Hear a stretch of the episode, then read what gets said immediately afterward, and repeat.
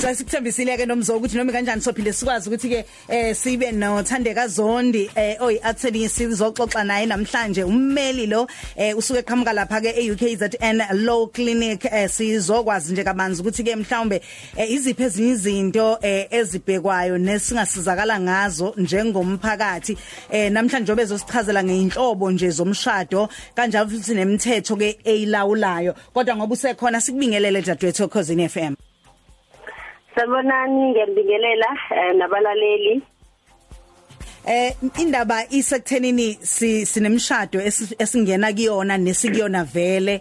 Eh eminye sibuye singayiqondi kahle. Eh mhlamba ke siqale nje ngalokhu kuchaza ukuthini ukushada eh ngoba sesizwe omunye kuthiwa hayi mina ngishade in community of property.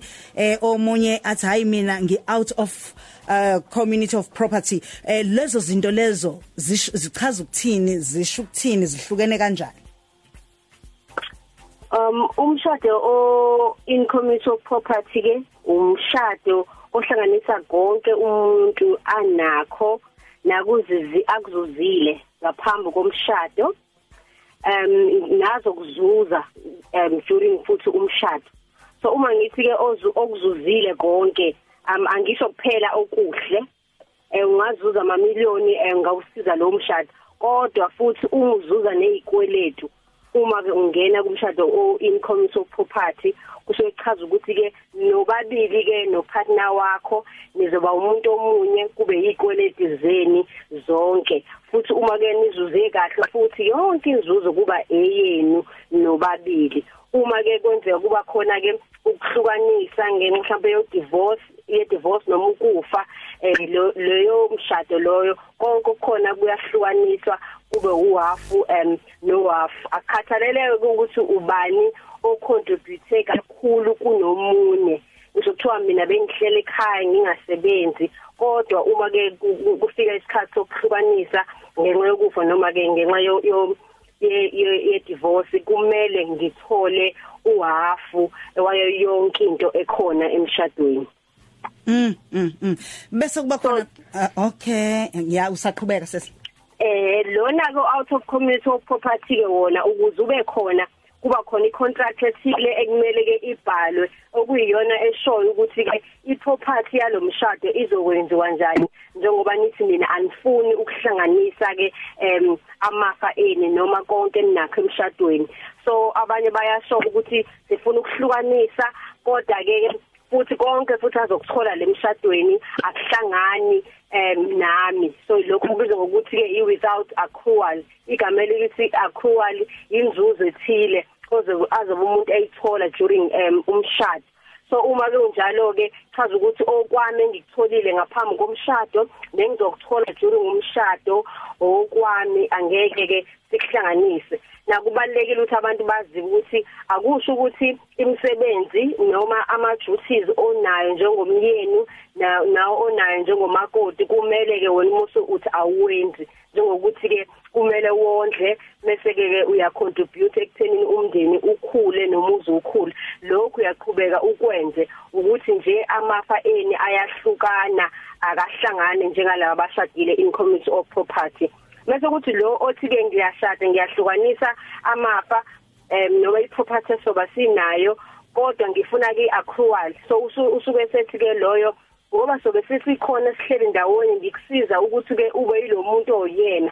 Then ngiyacela ukuthi ke uma ukuthi ke kuba khona ukuhlukanisa kwamafa ngenxa yokufa noma ngenxa ye divorce kumele yonke ke increase noma inzuzo onayo sikwazi ukuthi siyisherishe sihlukanise phakathi. Iloyo kumshadi o out of community of property with i accrual mm. Eh bese kuba khona umshado wesintu. Awuchaza ukuthi eh, umshado wesintu osuke unjani yini eyenza umshado ube owesintu kuthiwe lo umshado wesintu? Eh umshado wesintu kunawo unomthetho wawo. Kodwa wona nawo uyafana njengalo in community of property in terms of ukuthi uyawahlanganisa em amafa. Kodwa into ebalekile ngawo ukuthi ke asike sibone isikhathi esiningi ukuthi abantu bafike benze eh, amasiko abo asiyabona ukuthi umuntu haya ngishadile kahle ngaphandle ukuthi ngigqoke ingubo emhlophe ngiyoma phambi kwamfundisi. Kanti akazi ukuthi ngoba lo mthetho uma ke ulandelile amasiko angakini noma akini uma umZulu noma umsuthu lo mshado loyo uma uhamba uye home affairs uyo register utshengise ukuthi ngiwalandelile amasiko em ngokwemasiko ethu. Then lo mshado lo usuke usuphelele awudingi ukuthi uzowenze okunye ngaphezulu kwalokho. Uyakwazi ukuthi uregister uthole ngisho em i-marriage um certificate. And umshado ke lo wesintu ke uya recognize ukuthi umuntu angaba ke namakhosikazi amabili. Kodwa kuma sekunjalo kumele kuhambe enkantolo uyosho ukuthi ke njengoba wena usunamakhosikazi amabili noma amathathu uma kwenzeka kuba khona isihlukaniso kulomshado noma kukhona ukufa ungabe eh, iproperty ke izohluka kanjani? Mm okay. Lo owubale ngaphezulu wona awuvumi ukuthi ube namakhosikazi amabili. Yilo wesintu ovumayo ukuthi ungaba namabili eh, amathathu kushona le phezulu. Yebo wesintu uyavuma kodwa ke inkantolo iyangenelela ukuthi ke iprotect amalungelo abantu um abantu kulowo mshado ukuthi ke uma ukuthi uthi uzoba namakhosikazi amabili um, noma amathathu kumele wonke lamakhosikazi lawa atreated ngendlela efanayo. Ngakho sikwazi ukuthi ke iproperty yalomndeni le izo izo lemndeni le yokuthatha izohamba kanjani ukuze kungabi khona ozothola mhlawumbe ukuthi yena eh, makasatholi ngokwanele eh, emshadini akasaphathekile kahle. Mm. Ngikhetha kanjani ke manje nakho ke seseduzana uba sishade manje kodwa sekufanele ngikhethe. Ngikhetha kanjani ukuthi hlobo luni lomshado engizongena kuona futhi ngabe ngingakwazi ukushintsha? Sengiyiphakathi uma ukuthi bese ngivele sengishadile eh bese ngithi ayi bengingazi. Sengicela ukungena kolunye uhlobo lomshado noma noma nje khethile khethile.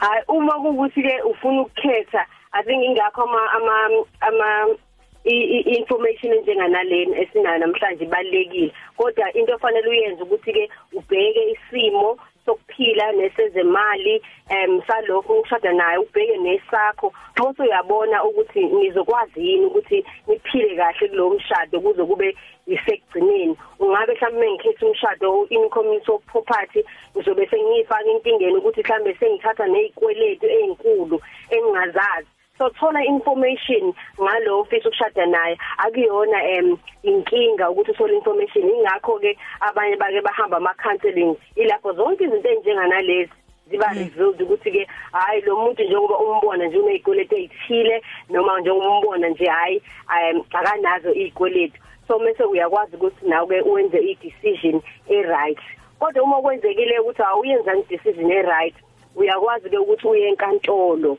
Ephakeme. So hayi kuba i-application ke le eba expensive ngoba usuke usudinga abameli and futhi inkantolo le ephakeme. Lapho kodwa kufanele uchazele inkantolo ukuthi ke izinto zihamba kanjani eh emshadweni in terms of imali nama property nezikweletu ungabe ubatshelile yini abantu abakweletayo ukuthi ke ufisa ukwenza into enjenganalena ukuthi ushintshe ihlobo lomshado wakho? So inkantolo yothi mesikubukile konke lokho mesiyathatha isinqumo ukuthi hayi ukulungela ukushintsha em eh ungawushintsha umshado wakho. Ngoba ungenze ukuthi uyashintsha kanti usubalekela ukuthi hayi usubona ukuthi ha kuzomela ngikwelete ngikhokha izikwelete ezingaka zalo muntu hayi ngiyawushintsha.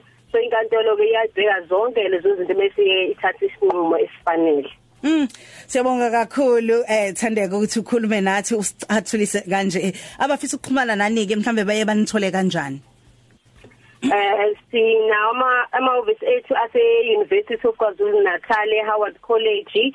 Sitholakala ku 031260 2446 0312602446 em kumele ufike ema office ethu ukuze sikwazi ukuthi sikusize. So uma u outside iKZN noma ukude nathi unfortunately asikwazi ukuthi sikusize kodwa zama iuniversity engakini i'm sure inawo amalo clinic afana njengawethu. Siyabonga kakhulu eh ukuthi ke ulokhu sicathulisa nje usinikeze ezomthetho ukuba sikwazi ukuba eh siqonde ngezinye izinto esuke singayiqondi nangesonto elizayo ngesikhathi esifanayo sokwazi ukuthi siphinde sibe kanye nawe Ngibonge ngiyabonga kakhulu ngiyabonga kakhulu Mroza Isonke Drive izokuthatha kubeke 3 to 6